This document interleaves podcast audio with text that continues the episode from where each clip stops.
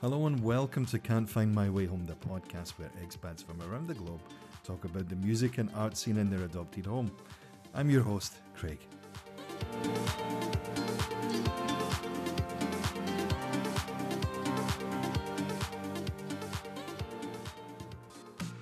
In this first of a two part episode of Can't Find My Way Home, I was joined by singer songwriter James Harris.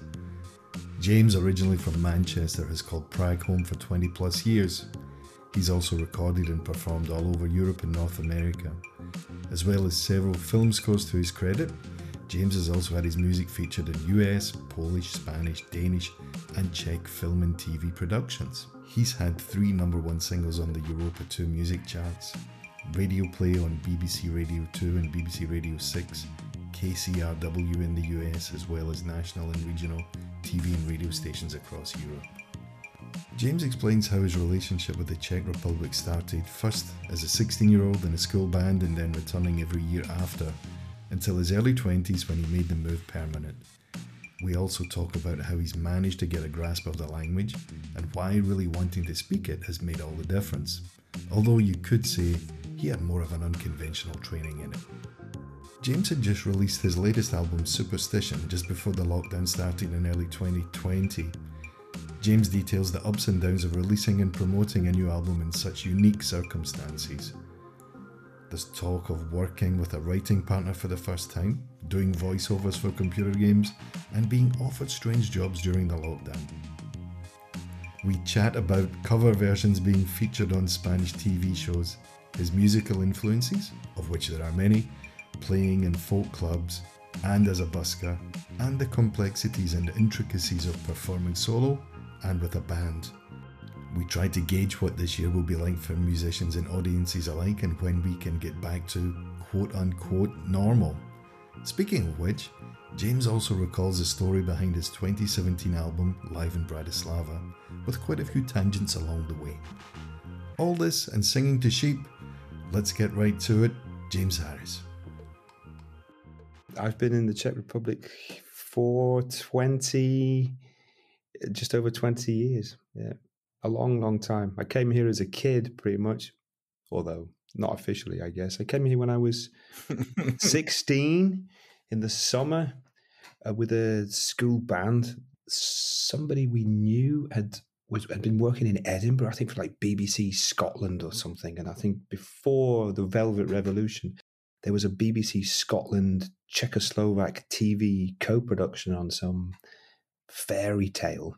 And so we'd made some connection with people over here, and I think that's why we got the bus over, you know, and uh, and came to play some a couple of concerts. You know, I don't know how many, six, seven, maybe, I don't know. And we were probably rubbish, but uh, it was like 1991, I guess, or 92, 16. I'm getting on. That's why. That's why it's a bit vague. I can't remember. I kind of fell in love with the place. You know, it was twofold, I guess. That um, it was back then. It was only like what eighteen months after the revolution. Everything was really kind of free, not like kind of uptight Britain. Um, everything was dirt cheap, relatively. Obviously, not for locals. Everything's relative, isn't it? But well, everything that I needed as a sixteen-year-old, you know, which was just beer and cheese, you know, what didn't eat, and also bins. You know, sixteen. What, what did you need? And also there was an element of we we were rubbish. We were no one, but um, there was definitely that kind of then, not anymore. I'm sure, but then it was like anything from from the west, like a, a British musician in some little town in Czechoslovakia.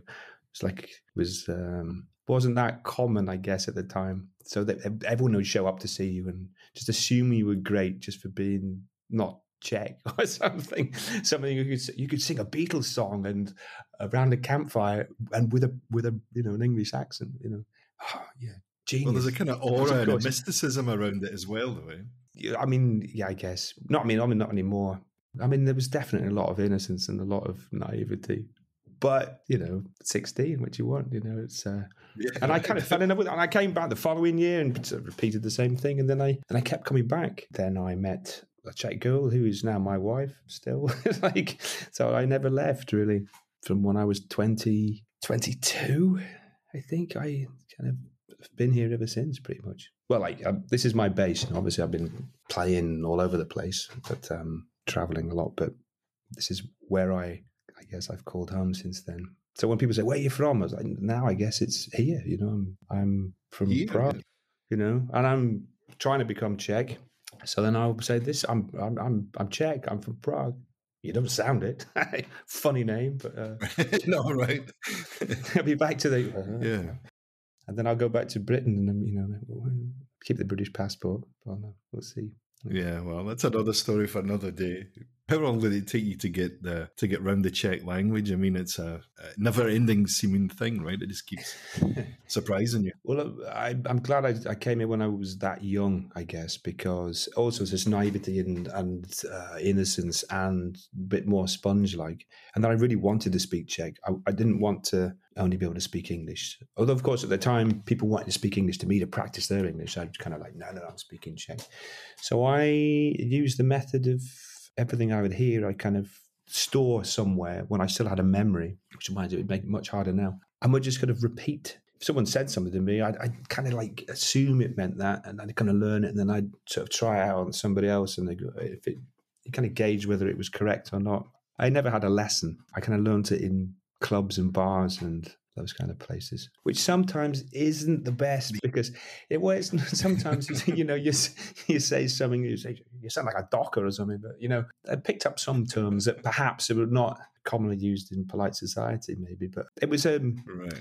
an interesting way of, of learning, better than going to class and like my dad smokes a pipe, you know, my at the weekend I play football. I was well into trying to like talk about music and everything, you know which to this day, although my Czech's pretty okay, I guess, I'd still, still, if I have to speak Czech all day and, and do stuff, if I'm traveling with a band and, and performing in this country, where they, you know, talking to everybody, sometimes it's still a bit tiring. It's nice to, it's nice to do an interview in English, actually. Like I don't have to, I don't have to concentrate so much. Well, that's a nice segue into how how have you been finding things since we've we've been on a lockdown pretty much simultaneously between Germany and the Czech Republic. I guess there's not much difference between.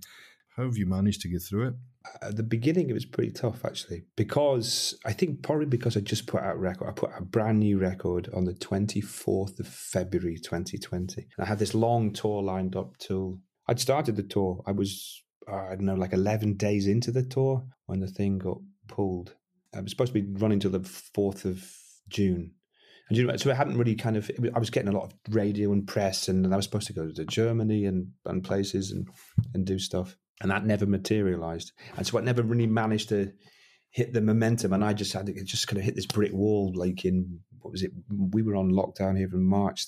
About the, I think my last show was the day before the lockdown, and even then I didn't really want to go play it. I think I even wrote them, "I'm not going to come," because I sensed that it was just it was kind of strange time because I think like maybe a week before that, it was still, ah, it's all in China. And it, it came really, really quick. Right, yeah, and then right. there was a couple of days before the lockdown. I think I didn't play two. I said, I'm not going to go play. And then the government here said, right, you can only you can only play to 50 people or something. It all of a sudden, all of a sudden came down to this, oof, well, does that make sense? And the promoters going, yeah, come play, come play. You know, you've got, you've sold these tickets. I'm, yeah, but I feel too bad. I'm, I'm not going to stand in front of 50 people. And you know, it was a very, very uncertain time, but it came so fast. So I hadn't really kind of, I felt I hadn't really started with this record as a brand new record, slightly different for me. And so I felt, I just felt like a real blow. You know, like it was like, oh no, which had happened to me once before in, I think, uh, whatever year that was, 2007, I think. I was supposed to play a big show in London. and yeah, that was right. a night I was supposed to be playing this yeah. huge it was like I don't know, it was kind of. But I was supposed to be playing for the like Jools Holland's producers or something. I was, you know, I had a record, had a new record out then, and this was like the big, and you know that kind of. So I felt kind of like a start again. But fortunately, we managed to disappear for about two weeks to a, a an old farmhouse that um, somebody I, we know here in Prague has on top of a mountain. And there was still snow. It's like in the on a mountain in a forest. The nearest building is you know, it's a couple of hundred meters away, and it's like a, there's nothing there. So we disappeared, and so it was nice easing into just like I'd take a guitar and sit in the woods. It was cold, but like it was sunny, cold. So for about the, between like two, one and one and two in the afternoon, it was warm enough to sit out and just sing to the trees and try and get used to the situation. But it was a bit of a shock. And then everyone was like, "Oh, she must be writing loads of music." I couldn't. I just felt like I felt um, like I was like uh, I just stopped doing anything. I just oh, this is it. This is awful. Like because of course it's been a bit flat. Yeah, well, because I was just getting emails every day going, "Well, this gig's cancelled. This gig's cancelled." Obviously, everything was immediately cancelled till June, and I was like, I had I don't know forty shows or something just gone, vanished. And I was like, oh, what am I going to do now? You know, I've still not quite figured it out. but out of that came when we came back to Prague, and it was it was kind of weird. But I was just contacting people from my past in the US and in Britain and all over the place, like music supervisors and film people, because I've managed to license songs for films in the past and I've written film soundtracks as well, a few of them. So I was like, I thought, okay, I'll I'll do that. And I was lucky enough to license or get the three songs licensed last year. And that kind of gave that kind of financial kind of cushion a little bit of like, you know, and then take stock of like, it's not there are people I know, but the other thing is, I was like, whenever I'd be like riding that kind of wave, I was like, it's okay, the sun's shining, I'm doing all right, you know. And then if you dip down, it's always worth reminding. I'm just constantly reminding myself: look, I don't have em- employees. I don't pay anyone. I don't have rent on a shop or a factory, or you know, I don't have overheads. I've got family, but it's not that bad. I'm lucky. You know, I've got this far playing music and doing what I love forever, and doing well enough at it to not have to do anything else. This will be okay, you know. And I kept repeating this. And then in the summer, they kind of opened up so small. There were some small little festivals that were nice, and it was so I could get to play again.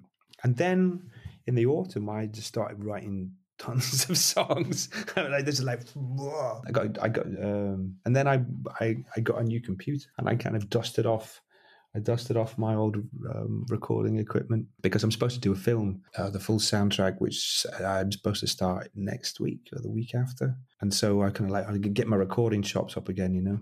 And so I've, I thought I'd, you know, dust this stuff off and I'd just play around with getting tones for guitars and vocals with this new plugins and stuff. Then all of a sudden I realized I've just recorded like a double album of depressing ballads or something. I think I've got, I've got list up in front of me. I think I'm up to, I've recorded 21 of them, 21 new songs. That's songs. quite a flourish. Well, I started, I started just after New Year, I think. So yeah, in the last six weeks. But it's kind of slow. I just like do a song a day, and the the sound is judged by um, influenced. What are your influences? It, the building is the influence because everyone's at home office. The kids. I mean, you can uh, if you play anything remotely loudly, it's like ching, ching, and you know, so everything has to be very quiet. So it's quite a quiet record, just because I can record some guitar in the morning, I can sing a little bit. Uh, the whole double album, which will never see the light of day, I'm sure, but um, is quite quiet. It's a complete reverse from the last thing I just put out, but I get that's the way I always seem to do things. By it's not not by design, just by accident, you know. Also, this sort of uh, in amongst of this panic of what what can I do? You know, I, I, I can't really do anything else. I have been for a couple of. I went um, went for a job interview in a hospital, saying I would do all the tests. You know, and they offered me the job, but it was just crazy. I decided for the benefit of the family not to do it because the hours were crazy. the money was kind of crazy too. But and it was like danger money. They were going to pay me danger money because I'd be like dealing with coronavirus. So I didn't take that job. But there's very little else on offer, you know. So I, I ended up yeah. focusing. I thought I'd been on a songwriting camp, a couple, a European songwriting camp, a couple of years back, and I'd done some co-writing with people in the past. I did it in London a few years back, and although looking back on it, it was for me it was a painful experience because I'd never done it before, and I was like co-writing with someone is was really difficult for me because I'm not you know I'd never done it before. Writing to me was always kind of a personal thing, and I was doing it with this fellow who was like, "Don't be so precious, just you know chuck stuff out." And I was I felt too inhibited to like come up with. I mean, I still am to a, to a degree, but far less so. But you know, you come up with something, and you think oh, it takes me a while before I realize is it any good or is it is it shit? Do you know what I mean? You'd constantly, every day I come up with something. Now I try to write some music every single day. And of course, seven days in a week, maybe there'll be seven shit bits of music. But then maybe the next week there might be half an idea somewhere. But standing in a room under pressure, yeah, like now, nuggets. you're the top line and you've come up with the you come up with lyrics. Ah, like come up with come up with lyrics now. I might have to go for a walk. I have to see something. I have to be spark. You know. and so I was, I've, I've just ended up just closing myself off completely. But I learned a lot of lessons from it, and I'm very grateful for for being useless at it for the first couple of tries. But then I was invited to this European songwriting camp where I met a whole bunch of people doing, they were writing pop songs for people and trying to get music songs placed and stuff. So I called a couple of those up, so those contacts up, and I ended up doing some. And this is the with top line and, and lyric writing for some Dutch dance label, which is like completely, completely out of the out of anything that I've anything to do with. It's just like complete doots, doom, doom, doom, doom, doom. That, and that was it. You know, they give you that. Here's the here's the track, and and you've got to think of the melody, and they just need little hooks. We just make need the magic happen. We just need four hooks, man. You know, for all these club bangers, for all these clubs that I shot. I didn't understand it, but it was kind of a just, yeah, why not? It's better than stacking shells. And last week when you contacted me, I was doing a voiceovers for a computer game. just a totally bizarre, you know. So there's all kinds of weird stuff just to just to keep going. I think voiceover for computer games is the most bizarre thing I've I've managed to do this year. Of course, I, I miss I miss playing but I think more than missing playing, maybe it's missing traveling and and catching up with folk that uh, like Dortmund. I mean, I go back to Dortmund, and there's a couple of people I know there. I mean, I, am kind of friends with them. You know, I don't see them that often, but it's good just to swing by once a year, have a couple of drinks, catch up, see how the family's doing, see how tricks are, and then of course the whole meeting new people it's interesting and it's it's it's something I've always. I mean, I'm 20 odd years of doing it. I, that I think I, I physically I miss that as much as the the the, the money in that way because I I realized this year yeah I've I can do stupid voices for a computer game and you know it'll see me through for a bit but the the traveling and the the meeting people and the adventures and the just the the craziness of it all I miss more than more than anything else I think. Well, once an old troubadour, eh? It's kind of hard to kind of hard to, yeah, hard to drop it. It's this never-ending tour, you know.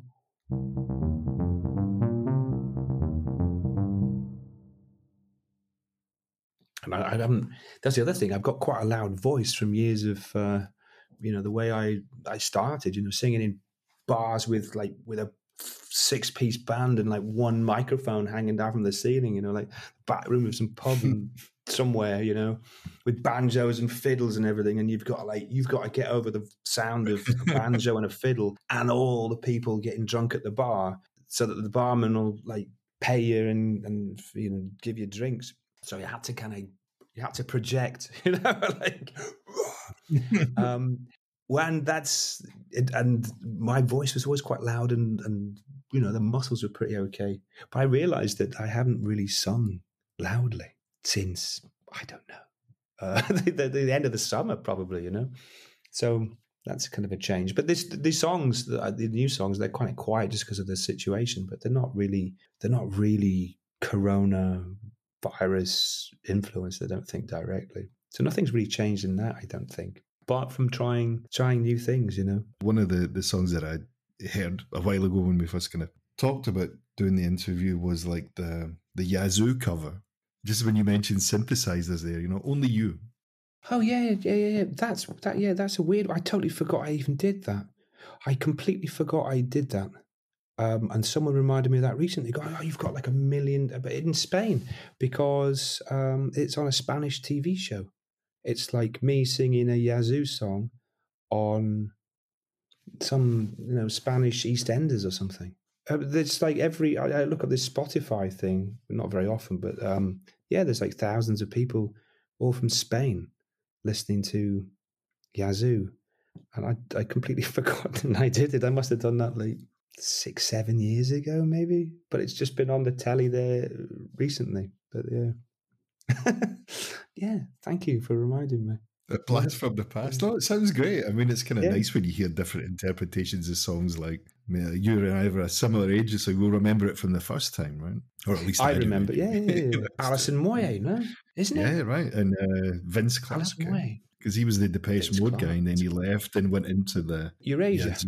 Yeah, right. That's yeah, a great song. Upstairs at Eric's might be the album. I can't remember exactly, but it's it's something like that. A blast from the ah, past. It's a great. It is a good song. It is a good song indeed. Yeah. No, I would say that that song isn't really. I don't think really typical of of my own songs, but that's why I've totally forgot about it. But you're strangely the second person to remind me of it in about two months. So I should listen to it and relearn it or something. I liked her voice, but I would. I, I was a kid with Erasure and everything, and I, I I didn't really like that kind of sound. I was far more into as a teenager, like thirteen, you know, sort of collecting Beatles records in fact, if I go around to someone's house, you know, I'd always raid the the, the mum or dad's record. You're like, what have you got? Well, Crosby, Stills, Nash right, and Young. Yeah, you know, yeah. they're all listening to Erasure and things. And I'm going, oh, I, I, um, I, I love the Beatles from quite a young age. Actually, I think probably. I remember my mum had uh, like one of their first EPs. You know, that was at home, and I'd, I'd be playing that as a kid. You know, and Elvis. I had an uncle who was mad Elvis fan you know, like uh, go around and visit my granddad because they lived together, and it, have Elvis mirrors, Elvis, uh, just uh, just everything was Elvis in the house. You know, like it seemed to be either that or horses. My granddad liked horses. Um, well, betting on horses. like, so he had like he had like statues of horses on the mantelpiece and horse mirrors, and my other uncle had Elvis, and I think he gave me an Elvis, a couple of Elvis albums for Christmas as a kid. So I, I you know, as a, as a, as a small child, like Elvis and, and the Beatles, and then from then, you know, the kind of being a bit of a fan of that kind of music from that kind of era. Then, of course, it was Dylan, which was then Leonard Cohen, you know, all those kind of people. But uh, of course, I didn't. I used to love it, but I used to go like, you know, go to secondhand record shops at the weekend, and if they would just look at record sleeves of Jefferson Airplane or something, and uh, I, I didn't I couldn't listen to any of this stuff. I was just kind of like, oh, that, I bet you that sounds cool. And you'd read about it somewhere, you got psychedelic something. Like, oh, you know, Roky Erickson, you know, who I got to meet in Austin, but when he was pretty just before he died. I kind of imagined what this music would sound like, having read.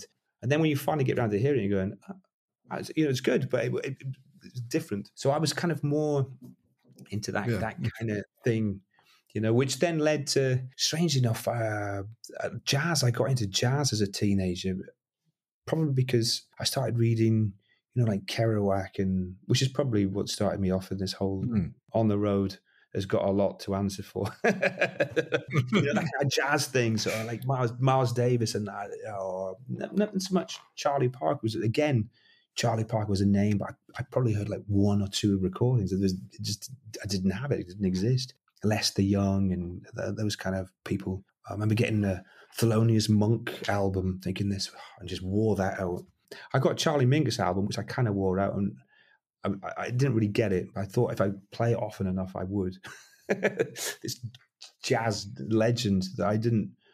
I was just too much for me, maybe. So it was that that thing I was listening to, but then of course a cousin was just mad. Like, he would listen to anything other than the Smiths, you know. So that uh, I like the Smiths before Morrissey was a first band I saw was the Smiths, man. 1985 really? in the Glasgow Barrowland. There you go. Wow. Yeah. yeah. I saw them twice. I saw them the year after as well.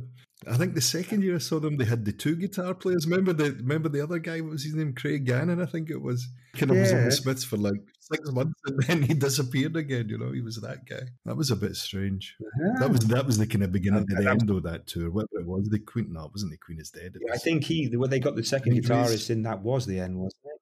That was the beginning of the end, anyway. But Smiths were great, man. But Morrissey's a bit questionable these days, but uh, the Smiths were great.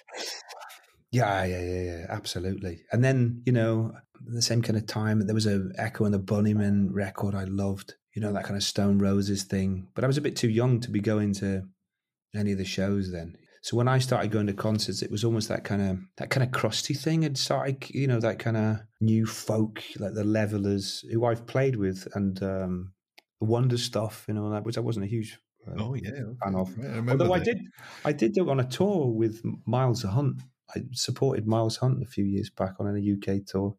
So it was cool. Was that a song "The Size of a Cow"? Is that what it was called? The yeah, yeah, stuff, yeah, the size that, of a cow. The size of a cow. I think that might have been a record, wasn't it? Was it off up or yeah.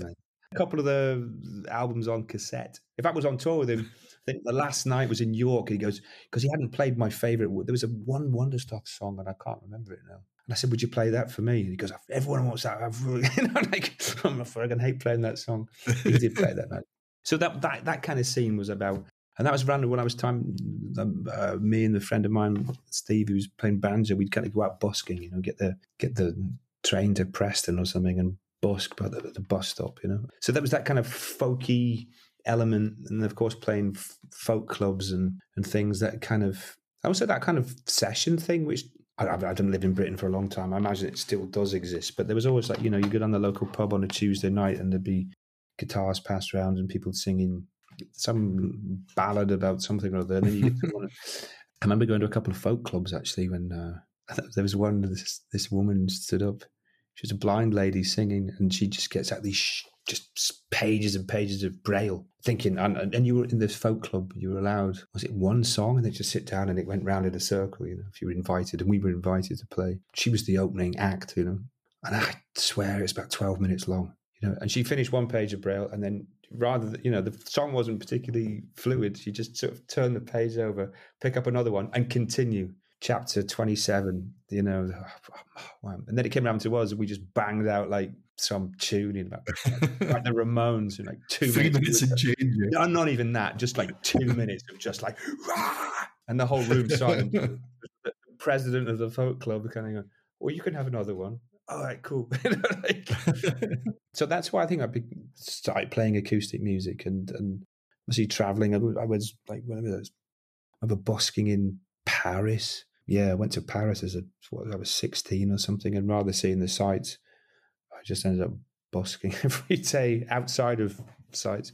And that, it's just that it's the kind of music that lent itself to to just acoustic completely, you know, shouting loudly and and, and busking around. Before I ended up here, things slightly changed, I guess. I, I have a band. I've got a great band right now. We just don't play, but it's a trio: drums, piano, and me. But there's like a young Czech pianist who's a player for Yamaha. So he goes around trade fairs demonstrating all the, how all this oh, okay. shit works. So he's got this kind of keyboard and umpteen pedals, and he's capable of playing not just like the piano. He's he's got you know he can play other instruments and other lines all kind of interwoven. And the drummer David, he's he's uh, he's got like two of those pads, so he's triggering triggering stuff and, and as well as drumming. I, it's far too much for me. I just stand at the front with a guitar. yeah, I just yeah. Uh, they do stuff I don't understand. It's too beyond me. You know, I've got a couple of guitars. I got a couple of electric guitars, and each of them just have like volume, tone. Uh, I don't. I can't deal with anything more than that. Which is probably why I play acoustic guitar. It's like, but it's it come you know it comes and goes. Of course, it depends on money. In, in some in Germany, I always play solo in Britain, I was playing with a band for a while. Uh, in America, I've I made a couple of records there, and I've toured there with a band. But it's an American band, you know. And over here, a few years back, I I was playing a lot with a band. So three records ago, I had a but we were like a five piece or something. Although in Vienna, we I got a string section on there too. I mean, there's a couple of gigs I, I got strings to play with us, and it just became crazy. You know, it was a financial thing more than anything else. I was kind of going out on tour because we weren't really a band, you know, it was me with friends who I was paying.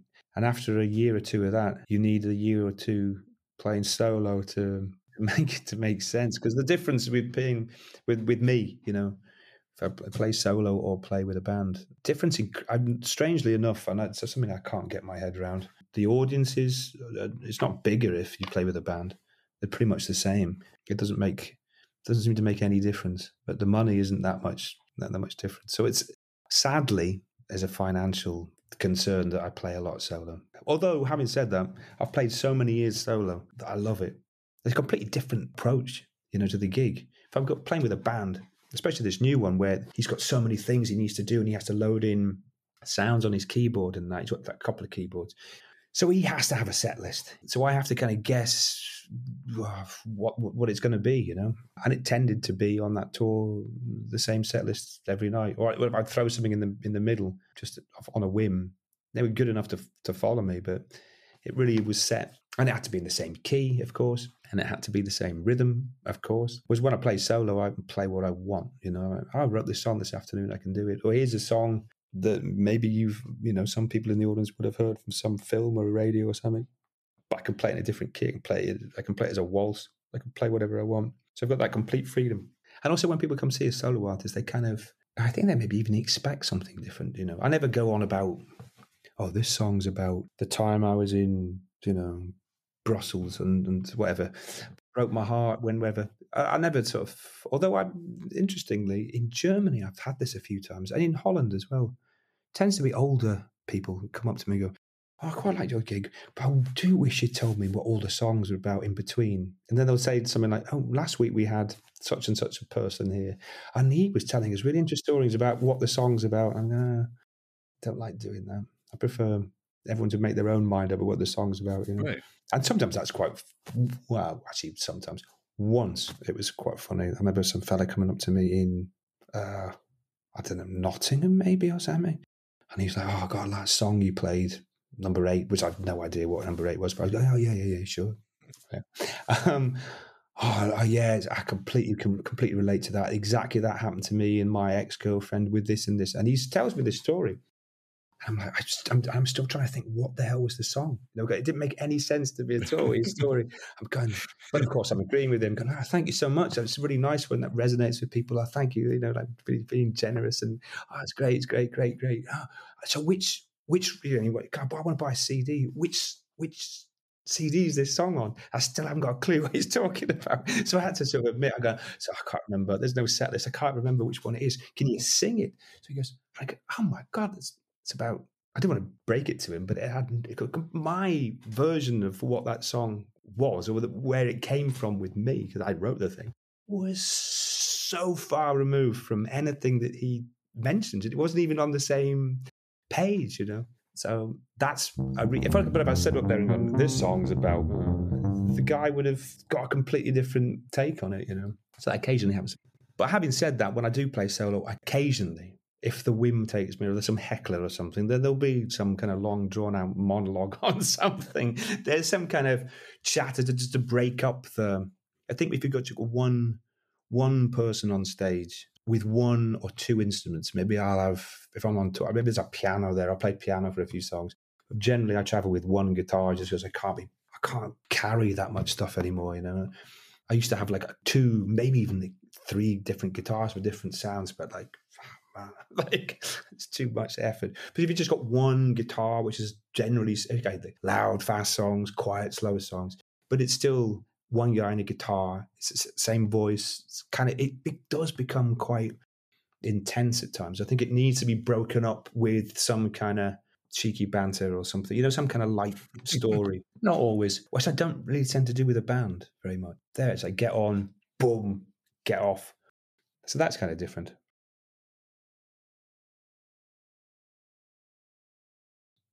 So now I have a band and solo and we'll see when this thing starts up again. Yeah, well, that's the next step, though, James, isn't it? No one really knows how this next stage is going to be as a either as a performer or as part of the audience. I mean, how's it going to work? Is it going to work on restricted numbers, or are we ever going to see big festivals anymore? And I mean, who knows? There's lots of these unanswered questions, eh? I'm sure there'll be big festivals again, but not for a couple of years. I can't see anything. I mean, certainly not this year. I think everything's been cancelled, hasn't it? Yeah, Glastonbury's maybe, done, eh? so maybe. I'm pretty sure they're all. No, I've heard of a few that have, have pulled the plug. I mean, if Glastonbury and the big ones aren't happening, then the big acts from America aren't going to come. And I guess it's, you know, I can't see any big festivals this year. Maybe not even next year. But of course, I'm sure it'll come back, you know. It'll just be strange for a while. I'm kind of hoping right. everyone's going to be so hungry for it that they'll all be out. But the only downside of that, of course, even if I wasn't playing, right? I imagine in in, in Prague when it, they do open it up and gigs are allowed to be, and if I'm not, if I've got a day off and I'm not playing, I'm not, I'm at home and I want to go see a gig, I there's a fear that I'll and there'll be like ten bands I want to go see because there's going to be. I mean, even me, all those that whole tour, the I don't know how many shows I've been. 50 odd shows. Some of them have been cancelled, but some of them are still being postponed. In fact, yesterday I got an email that, I've been rescheduled for the end of January 22. And that's just from a show that was supposed to be March 20. And then it was got put off to October 20. And then I was supposed to play, I think in, in October, no, in October, April this year or May maybe. And they just said, nah. And then there was talk of it going into the autumn this year. And they go, no, no, no. So January 22. But um, just imagine how many bands and artists and musicians have, have had the same dates put on You know, like so, some kind of bigger band is supposed to be here in March 20, and they're now going to be here in March 22. In between those two years, how many records will have come out? How many new bands? How much? And, and everyone's going to want to be playing, and all the clubs are going to be heaving. You know, there's going to be every night some something great happening. I hope. God, I want to see that band, but I, I was went to see the other band last night. I got no cash left. You know, like I don't know. I I don't know. I think it. I guess no one knows. I'm kind of excited for the whole thing opening because I think it's going to be, you know, like the the end of the world or something. But um, we'll see. I, It's a nice bit of optimism, I think, James. No, no, but I, but in a good way, like in a celebratory. Wow, yeah, know, right, exactly. Right, be, yeah. this is going to be like just the biggest party, man. It's like wow, because I think we need that communal. I said this recently. I've never sung in a choir ever. When I was up, as I said, up in the in the mountains at the beginning of this whole thing, there was um, a farmer. He had sheep in a in a field, so I go sing to the sheep, just for some audience, you know, an appreciative audience of these sheep. Um, so I'd sing with the sheep, and they'd all kind of go meh, with a glass of wine or two, thinking, I'd quite like to go sing in a choir, not a sheep choir, like a proper, just to feel that, the proper human choir, just to just to stand in the middle of that and just share that communal thing, which is what music's all about anyway. Just yeah, um, right. you know, just standing and just feeling that community. It's not just. This is why I'm not a huge fan of like online concerts because you haven't got that. I mean, I've played a few, but it's difficult to play because you've got nothing to react against. You've you finish a song, it's like uh, you don't play for the applause, but you get the but the applause in the room kind of shapes the the set in a way. It shapes the mood of the set. So you play to that, and if you get people to sing and and kind of be part of that kind of uh, communal thing, and when that works, it's there's there's nothing better as a performer and as a as a as an audience member. You know, that's the holy grail of just getting that that power of all being together at, at once. You know, and when it happens, it's uh, there's nothing better. So I'm looking forward to that. You know, maybe and if it doesn't happen, I'm going to join a choir and just stand in the middle. It was kind of on the tangent of live performance and stuff. One of the, the records I really liked on your your playlist or on your Spotify page is the Live in Bratislava EP. I know that's not your most current release or the, the, the last thing you did, but maybe you could tell us a little bit about that. Um, well, it's live, but with without an audience. I've done two live albums, one in Bratislava and one in Oakland in California, both in kind of similar circumstances. And that was with my touring band for the record before. And uh, well, I joined sound checks and rehearsal. Well, we, we actually didn't rehearse until once the tour. Before the tour started, we rehearsed. But then, you know, we do a sound check. I'd pull out a new song, or we kind of learnt songs on the road, sort of, so to speak. And we got to a point of having toured that record for a year or something, and we had a few songs that I I liked, you know, and I and this fella from Bratislava who works in some something to do with TV and media, used to work on the radio. He called me up, or I ran into him after a gig. I can't, I can't remember. I'd say that. I see him after a gig in Bratislava. He goes, James, do you want to come and record? And I've just made a record, really. It's still, he goes, yeah, but you've got these other songs. I'll arrange it in um, with some friends of mine. We have a studio, real, real house music studio in Bratislava. And so I went around to see this studio, and I thought I didn't think it really fit the the, the what I wanted from the studio. I was like, ah, oh, but they said, don't worry, we've got this other studio we can use. It's a big old TV studio in Bratislava that's kind of like a ghost town because I think after they built it in the late 80s, but they never opened it because it was too big. And then at 93, Czechoslovakia split and Czech mm. TV was privatized mainly. And so they built this whole new complex somewhere. So the old building from the 70s or something, I don't think was ever really used after 89. And they had these huge old studios, like, you know, like proper big studio you can fit an orchestra in, you know, um, Abbey Road Studio 2 or Studio 1 size, big, big rooms. We went in there, so oh, this room's perfect. But we went to the control room and all the gear had been ripped out over the years. They had these big old, I was told that you could see what these old Studer tape machines had been bolted in and these big, the desk was still there, but all the, the tube, the tubes and all the wiring had mm. been ripped out to repair other desks somewhere else. So if we can record here, I'd love to come back and record. And so they arranged it all for me to go down and record for a day. So we went down the day before, set up, sound checked, and then tried to have an early night, but um, the band kind of went out. And we reconvened in the morning with a, oh yeah, the guitarist. Fortunately, I swapped rooms with him for some reason. We Our keys switched, switched. That was what it was, I think. He was rudely awoken actually not rudely woke. He was woken at like seven o'clock in the morning by the manager. dun, dun, dun, dun, dun, dun. Is this your band? You're the band leader. He's like, oh, I'm just a guitar player. But they didn't know where I was, so I get to sleep.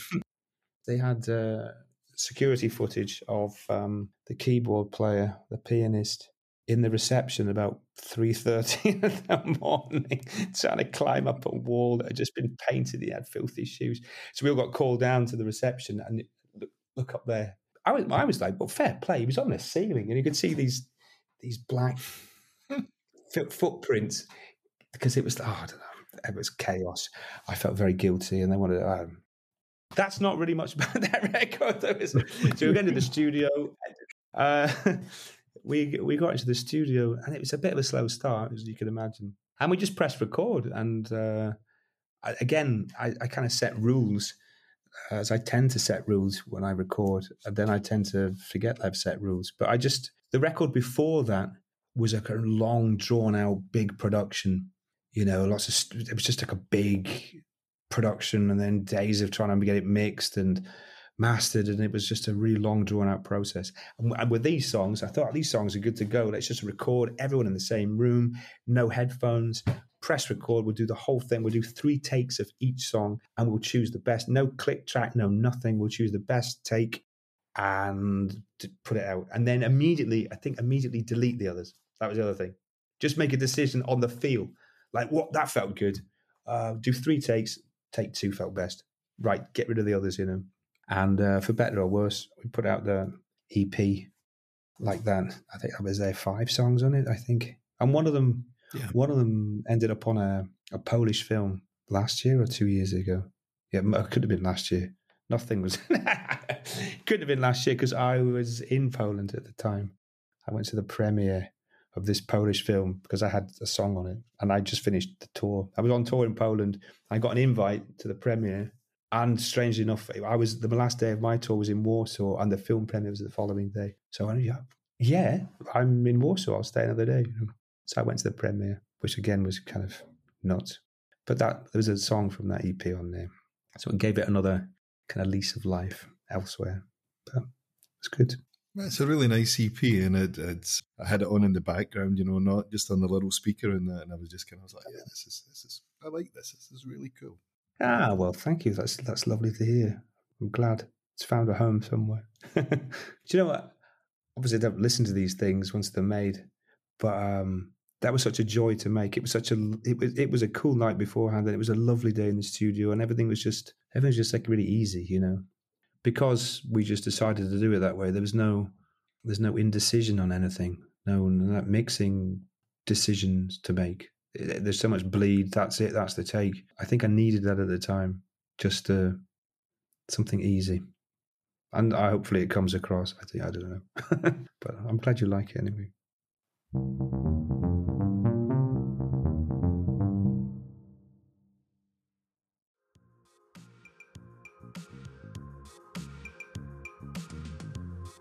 Can follow Can't Find My Way Home on Instagram at Can't My Way Home, on Facebook at Expat Music Pod, and of course you can find us on Spotify, Anchor.fm, Apple Podcasts, and wherever you get your podcasts from, you'll find us there. Until the next one, this is Greg saying cheers.